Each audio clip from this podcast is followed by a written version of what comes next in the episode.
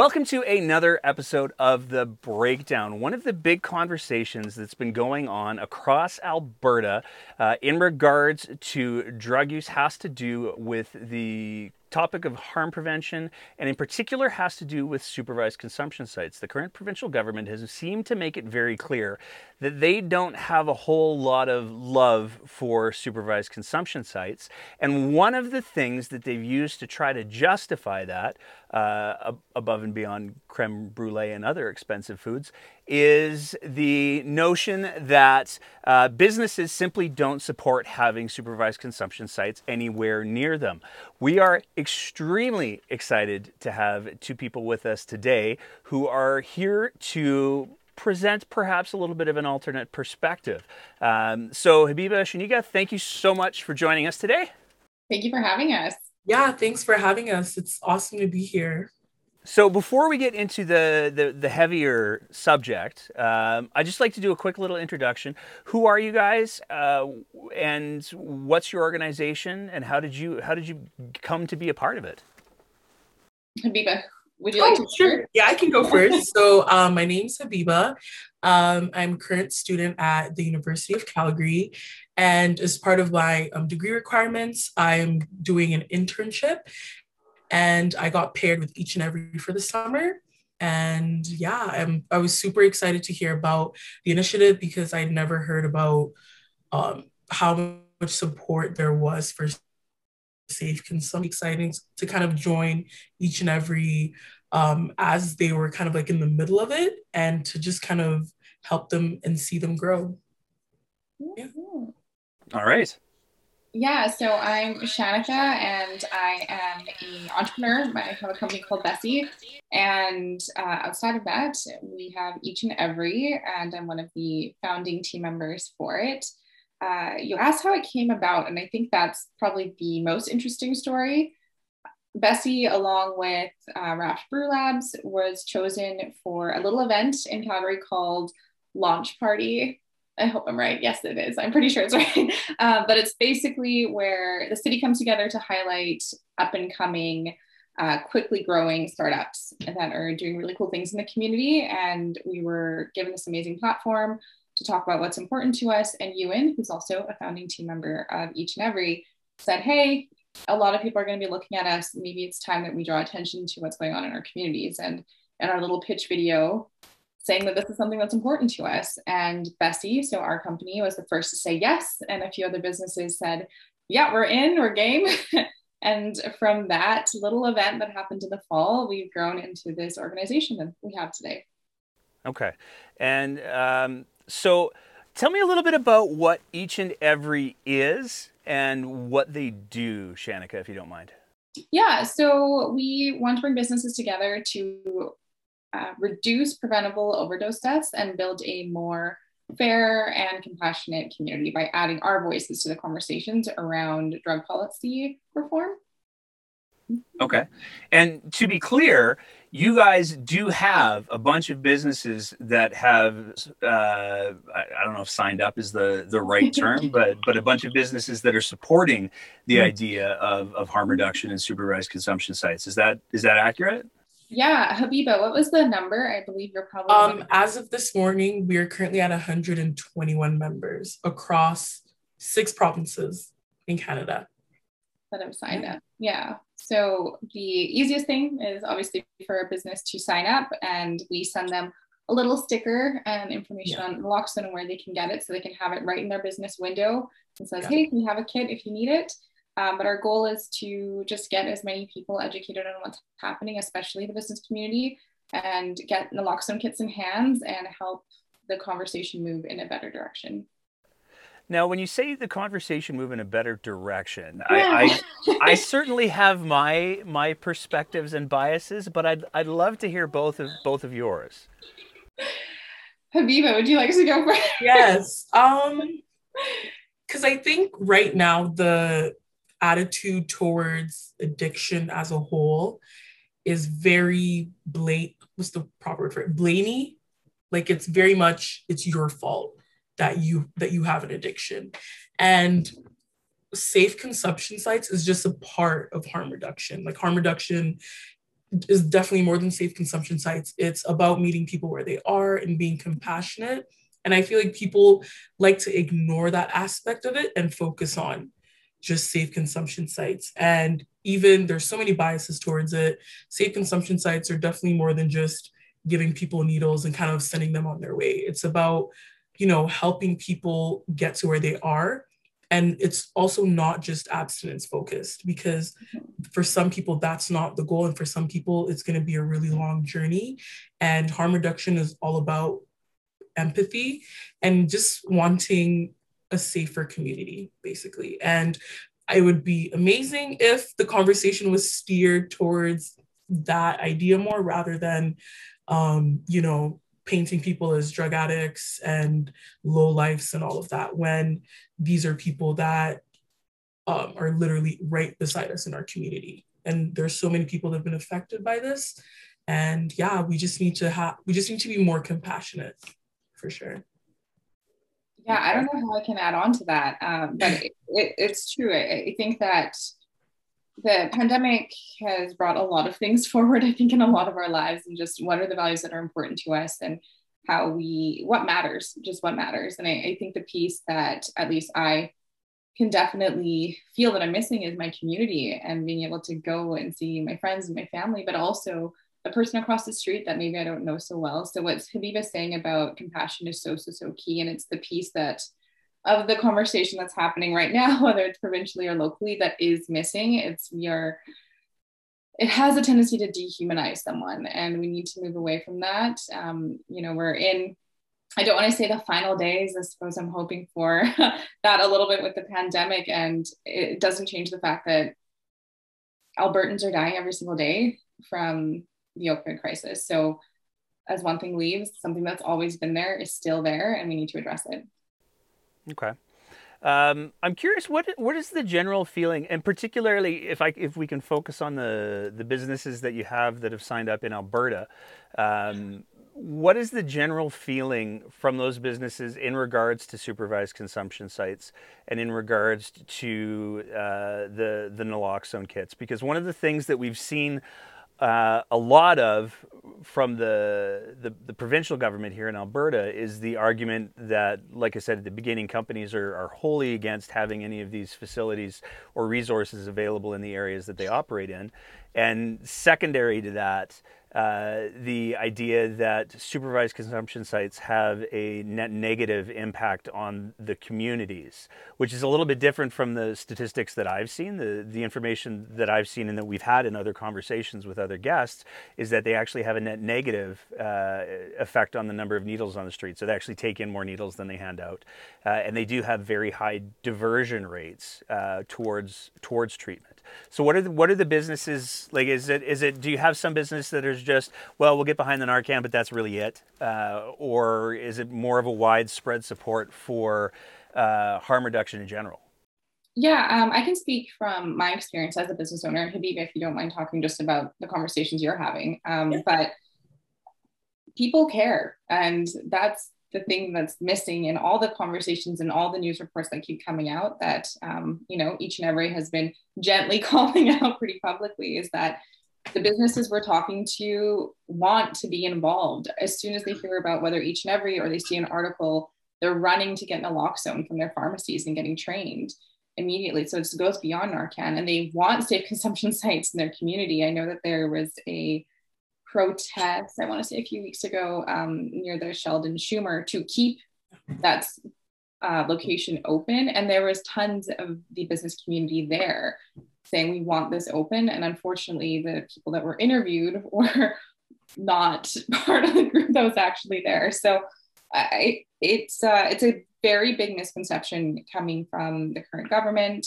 uh, that businesses don't want to be involved in this. They, as a business owner, to succeed, I want a healthy community, right?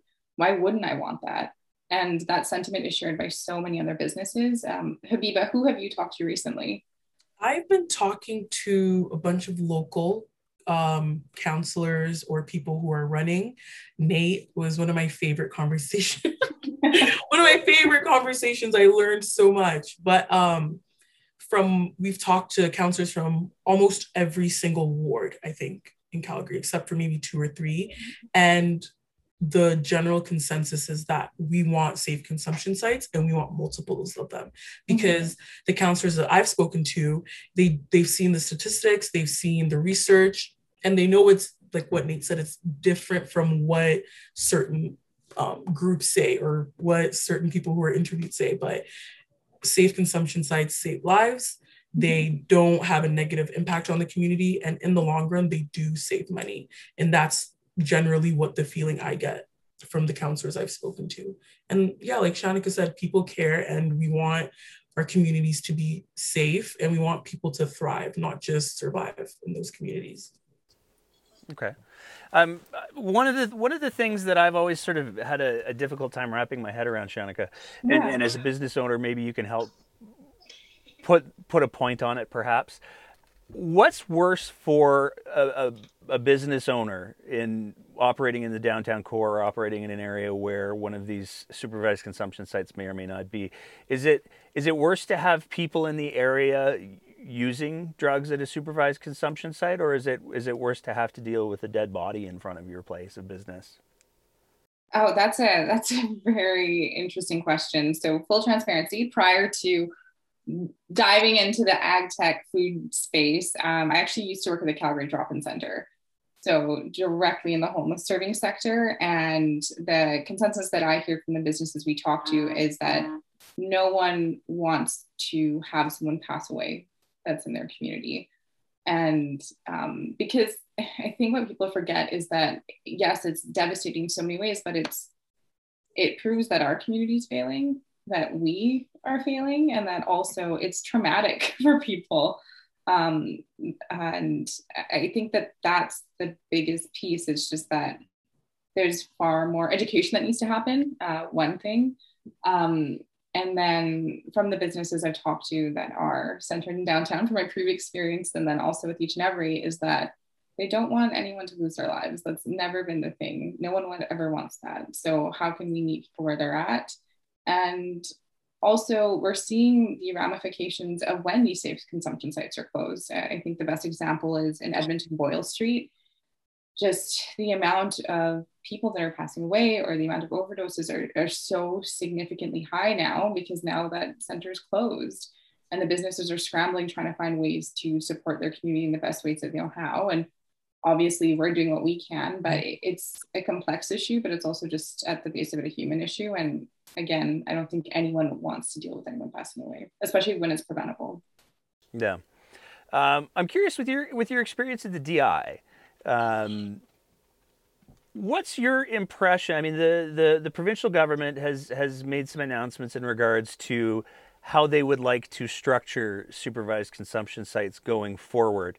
Um, and and one of the the big conversation topics has been the whole question of requiring ID. What's your immediate reaction to, to hearing that? Uh, you want my immediate reaction or my, you know, two hours later, went for a walk. Had a chance to calm down. Yeah, yeah. a few breaths. Um, it it just doesn't make sense, uh, frankly, and it, it proves just how disconnected they may be from what's actually going on within community. There are so many barriers to accessing services um, as is, and to add that additional barrier, it, it honestly harms people that are already so vulnerable.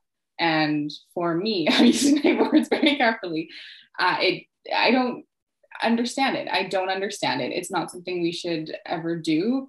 Um, I know a lot of organizations in the city, whether it's the DI or the SEED or Alpha House, are working really diligently to get people identification. But we sh- it shouldn't be a barrier to getting support. That, mm-hmm. yeah, that. Mm. I I can say after working at the Calgary Drop-In Center so intensely in that homeless serving sector, it, it you can't, it just doesn't make sense, and it's so it's so horrible. It, frankly, it's just such a backwards thing to say.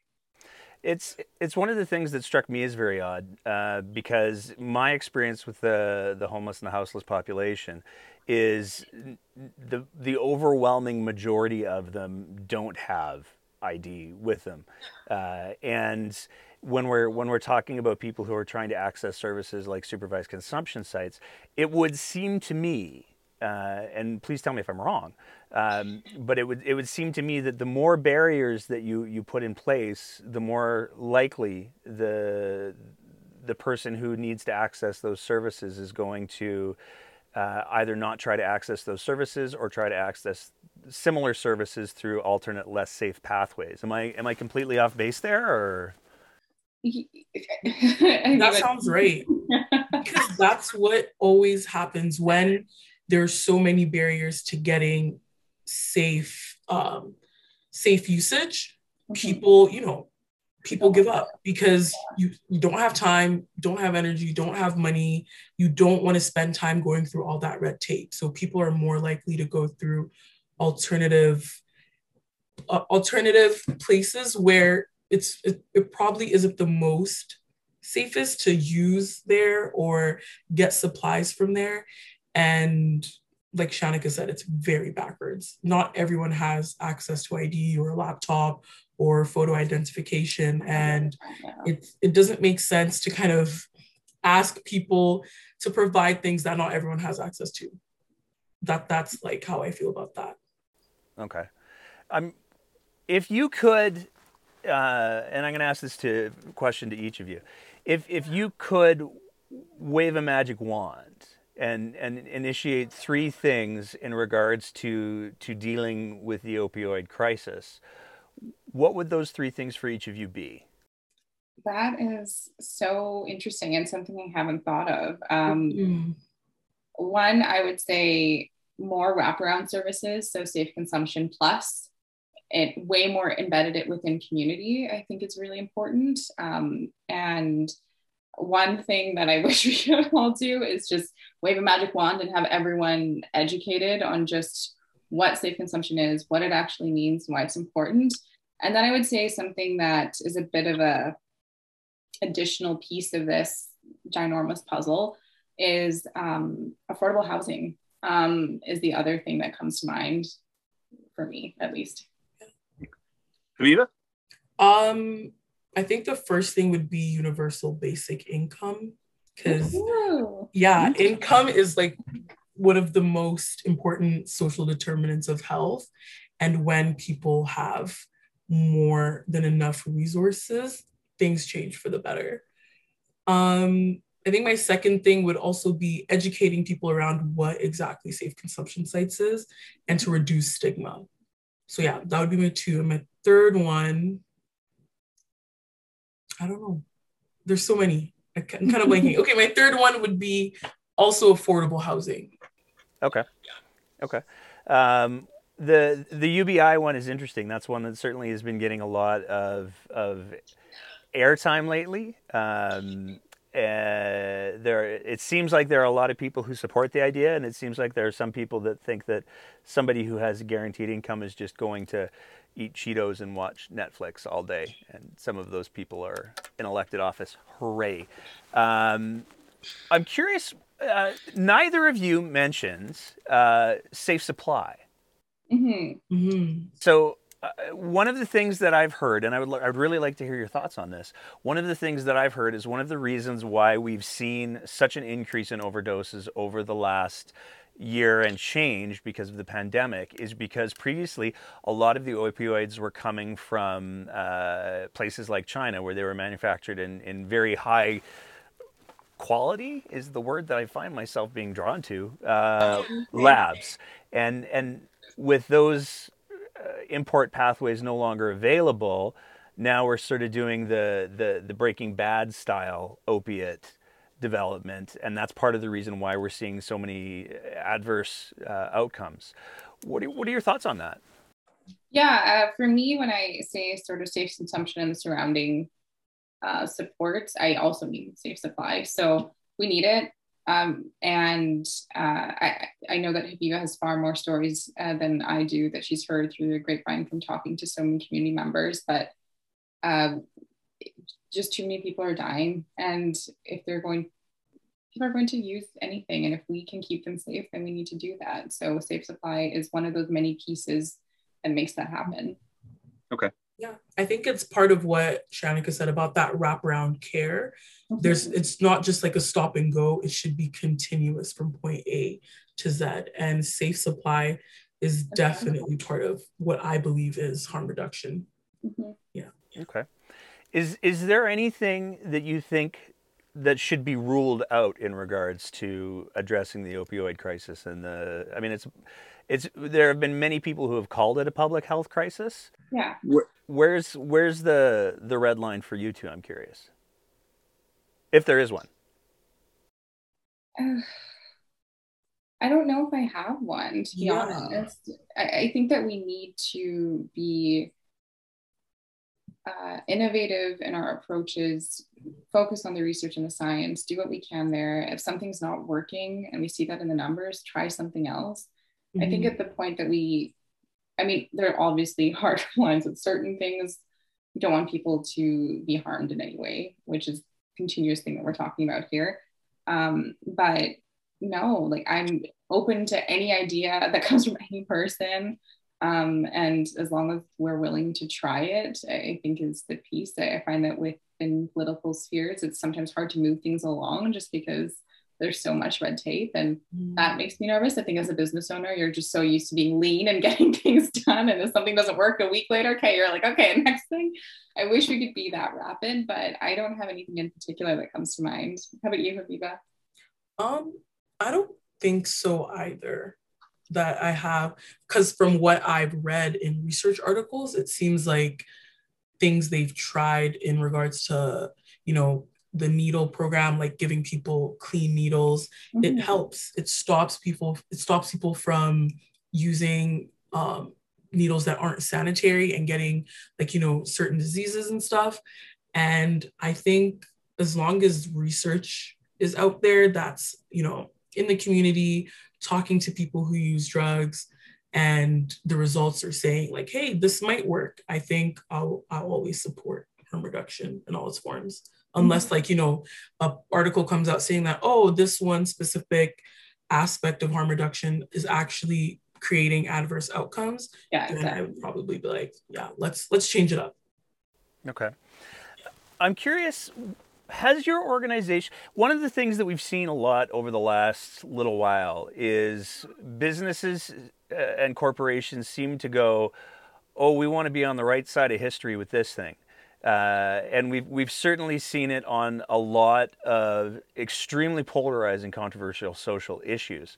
Um, and i'm curious i, I mean just sitting here speaking only for myself, if there was a business that I knew was publicly supporting supervised consumption sites and harm reduction and that whole continuum there, I I would I would go and business with them. Um, have, have have you seen any sort of, or have you heard, uh, or do you have any evidence, anecdotal or otherwise, that uh, businesses that have jumped on board with each and every have seen any kind of change in their their business model? Profit stuff. Shanika um, brought up something really cool today at our, um, yeah, our one weekly meeting so if you want to yeah so uh, we have so this is an alberta base i'm happy to tell an alberta story after but there is i want to say it's in nova scotia brewery that signed yeah it was halifax halifax there we go. And um, someone specifically went out to their brewery and bought their beer because they found out they were part of each and every and were advocating for this and had naloxone on site and all those pieces. Um, in alberta i would say the biggest thing is when you build a business it's based on your one of the benefits i guess of having your own is that it's based on your values. And um, I, I, don't think that I, I, say this lightly is that our at least on the Bestie side our customers are incredibly supportive of the fact that we're doing everything we can in, within our community. We haven't had any pushback um, from any person. And i think that's fairly common amongst the other businesses that are going through this where they say especially the ones that are um, in the downtown core that have are kind of surrounded by vulnerable people this is something that they say is important to them and when you have those values you're representing them whether it's signing up for each and every or in whichever ways you're showing it to the world then you're going to get people that support you in that way that doesn't mean you're not going to get people that don't like you. That's just kind of part of putting yourself out there. But um, I had a conversation with our team, I think last week or a few weeks ago, and it's people are dying. I can take some hate on something, or I can get an email from someone. It, it's fine. Like those things are easy to deal with. But if I can, and I'm sure the business, other businesses feel similarly, but if I can do what I can to make sure someone doesn't die, then I'm doing what I need to do for my community. Okay. It yeah, it seems to me that that's like a that's a hard selling point to turn into a negative. Like it's it, it, it I have a hard time. Oh, those guys don't want people to die. I'm not going to die. exactly. Like I agree with um what Shanika's just said because recently I've also been talking to like um, um, a few of our members and we have quite a few businesses around the Safeworks or the safe consumption sites at the Chumir. And I talked with one business owner in particular and he was like, yeah, like I see people, like I've heard of people dying. And when he saw that the safe consumption site was there he was like i have to support this. And it, it's it's not like he's he's seen an increase in um, overdoses or needle debris. He said he's seen a decrease and it makes him feel um, happy that people are there using in a safe way and people in his community aren't just dying right in front of his business or just in general. Yeah. And i think what's um, devastating i feel like at this point is that likely most of us have been impacted um, by the opioid crisis. We've lost loved ones, whether it's friends, family, or um, whomever, a neighbor. So it, it, again just comes back to humanizing it. Yes, for business owners, and yes, there is this idea that somehow with capitalism you can't care about everyone else. But I think we're doing a good job with each and every on turning that idea on its head. Okay. I think that what, what you just said there, Habiba, is really important to highlight because it seems like to me uh, there has been an incredibly aggressive marketing campaign, for lack of a better term, from ideologically driven people to to present the perception that there are no businesses in the core that support supervised consumption sites and everybody's against it. Um, and the fact that you're having conversations with business owners who are grateful and have seen the positive impact, I think is a story that needs to get told much, much more effectively and much more loudly because uh, the that's a that's a critical piece for people to understand to me. Um, do you guys have is does each and every have any sort of plans to um, do more education stuffs? Yeah, so I would say uh, people may not know this, but we're working in the background a lot. I know Habiba alluded to it, um, just whether it's locally or provincially. There's that piece, um, but we, I know Habiba, I guess like on a more surface level, you're working on a resources page. Yeah so I'm working on a resources page with um, Ewan, which who's um, one of our co-founders at Each and Every, and basically we're gonna create a resource page and an infographic, and kind of give it to counselors who do support harm reduction, and it's gonna have like key messages. It's gonna have like um, rebuttal points for um, some stuff that people usually say against safe consumption sites. Like for example, um, if we have a lot of safe consumption sites, drug overdoses will increase. And then I give them kind of like articles saying, no, that's actually not true. This is what happens when there are multiple safe consumption sites. And we're hoping to get that out hopefully by the end of the month um, in preparation for, you know, um, counselors who are campaigning and the election coming up. And we're also hoping to get some funding specifically to have someone that can go out to these businesses and train them if they cannot go elsewhere. Yeah. We understand that, you know, a lot of these solopreneurs are by themselves. So how can we empower them um, in the best ways that we can? Okay. I'm curious, do you have one of the the the examples that gets very often held up in regards to the arguments against supervised consumption sites is uh, East Hastings.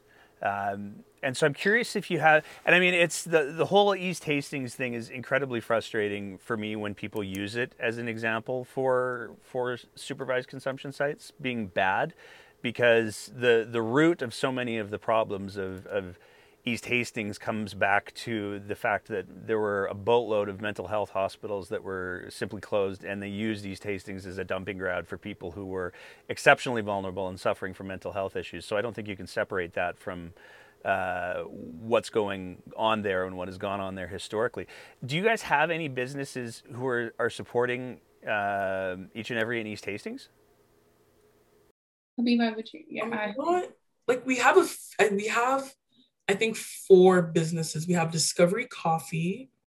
We also have um, Whistle Buoy Brewing, which is they're by like the Victoria and Vancouver area but I'm okay. not too sure if we have one specifically in that. yeah. Yeah. Okay. Um, yeah, it's uh, again the reason why I ask is just because East Hastings has been so gratuitously misrepresented, um, uh, and I would be curious to see what the and there's not a whole lot of businesses that are operating down there just because things are are so bad. There's that stigma, I think. Yeah. That kind of makes business owners move away from East Hastings. From East Hastings. Yeah, there's there's no shortage of, of entrepreneurs, I'll say, down there, but uh, not in a good way. Um, just to to sort of what are what are the, the key things that you would like people to know about uh, each and every and the the work that you guys are trying to do and where would you recommend people who want to to learn more go yeah, so uh, if you have a business or a business owner, just signing up is the best way to get involved. It is free, so that's a good way. We have a separate Slack channel where we post a lot of events and news and things that um, members can just get involved with, whether it's lending their voice to some letter that we're sending to the government or um, actually speaking to the media about what they're seeing within their own community. And that's at eachandevery.org, I think is Yes. Is that right? That's yes. our website. like, Eachandevery.org. Yes. yeah. And then other than that, it's just that it comes back down to people. You know, we mm-hmm. want to see our communities thrive and um, we want to look after one another. And this is just one of many ways to do it. So, and also that you're not alone. Like we have over 121 121 businesses, Habiba told us this interview, that are involved. And I think one of the scary things can be if a business is coming out on their own in somewhere rural, saying, yeah. This is what I believe, it can be very scary. So to know that there is this movement behind you and we will not let you face anything alone. Mm-hmm. Okay. Habiba?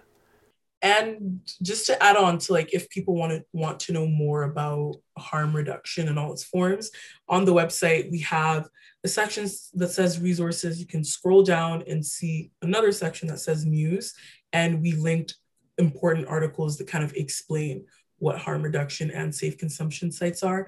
And if they ever want to reach out that we have um, I think we have like a contact us page and you can contact contact us and we can send you infographics, um, research articles, whole bunch of stuff that basically explains what harm reduction is and the benefits of safe consumption sites. Yeah, contact us for within your city or your town. Mm-hmm. We're there to support you through all of that. Yeah. Okay. Um, and I think one thing I just want to want to emphasize, if that's okay, is the the businesses that you guys are bringing in. Um, you, you don't have to be within spitting distance of a supervised consumption site in order to be a part of each and every. You just have to want to support the, the ideas of um, harm reduction. Is that a safe statement?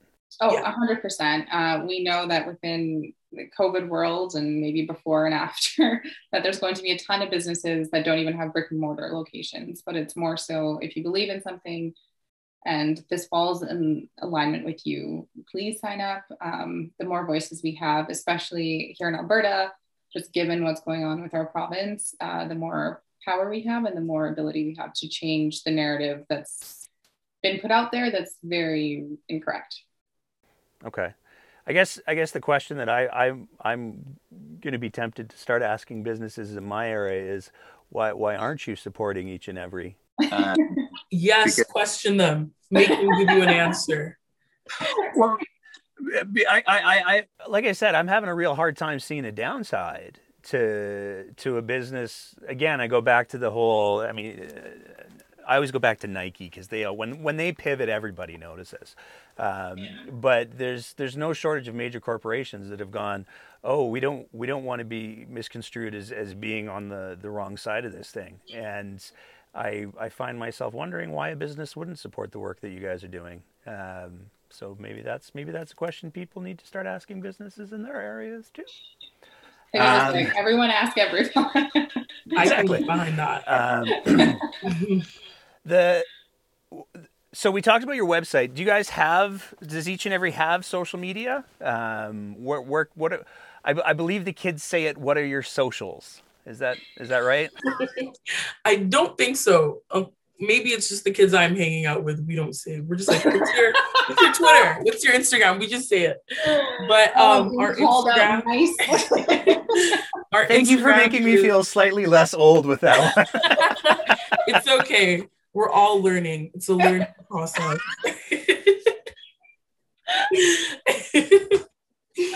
Okay. I'm so embarrassed our, for myself. so our Instagram is under at underscore each and every, and our Twitter is the same as well. And LinkedIn. We're gonna start kind of creating a presence on LinkedIn. Yeah, and profiling the businesses that are mm-hmm. uh, signed up with us. So it'll be easier for people to know, hey, that company is part of each and every. If you don't see their little sticker in the doorway, um, like I said, not everyone has brick and mortar anymore, um, but we will start featuring more and more of these businesses. So. Is is there a list? Yes. Yeah, on our website, we have um, um, each business divided by province. So, and once you click on their logo, it takes you to their website where you can call, email, or find an address um, and kind of just like, you know, say hi, order something, support them. Mm-hmm. Awesome. Okay. Is there anything else either of you would like to, to add? Oh people so. are dying. Let's let's yeah. do something about it. Yeah, and I feel like that's that's yeah, as much as that's how I want to sum it up. We have to do something because everyone feels like oh like you know it's their fault and um, we have a section on our not on our website but when people sign up they they have the option to tell us why they're joining. And it's just so moving to hear the stories of of people just being affected by this. And it's it could be a brother a mother and it's always um, one thing that i find in common from those stories is that they just either wanted to try it once or it was a fatal supply where like like what nate said like people are doing the breaking bad kind of trope and that's usually how people do overdose. And it's so preventable. And that's i think what's so frustrating is that we can reverse this drug poisoning crisis. And it just it just starts by supporting people and advocating for um, for policies that do, that do that. Yeah 100% i couldn't say it any better. It's that we're in this together. Mm-hmm. we'll succeed together and success needs to need, needs to include taking care of the most vulnerable in our society and putting them first awesome i just realized um, what what is your business Shanika? the company is called Bessie.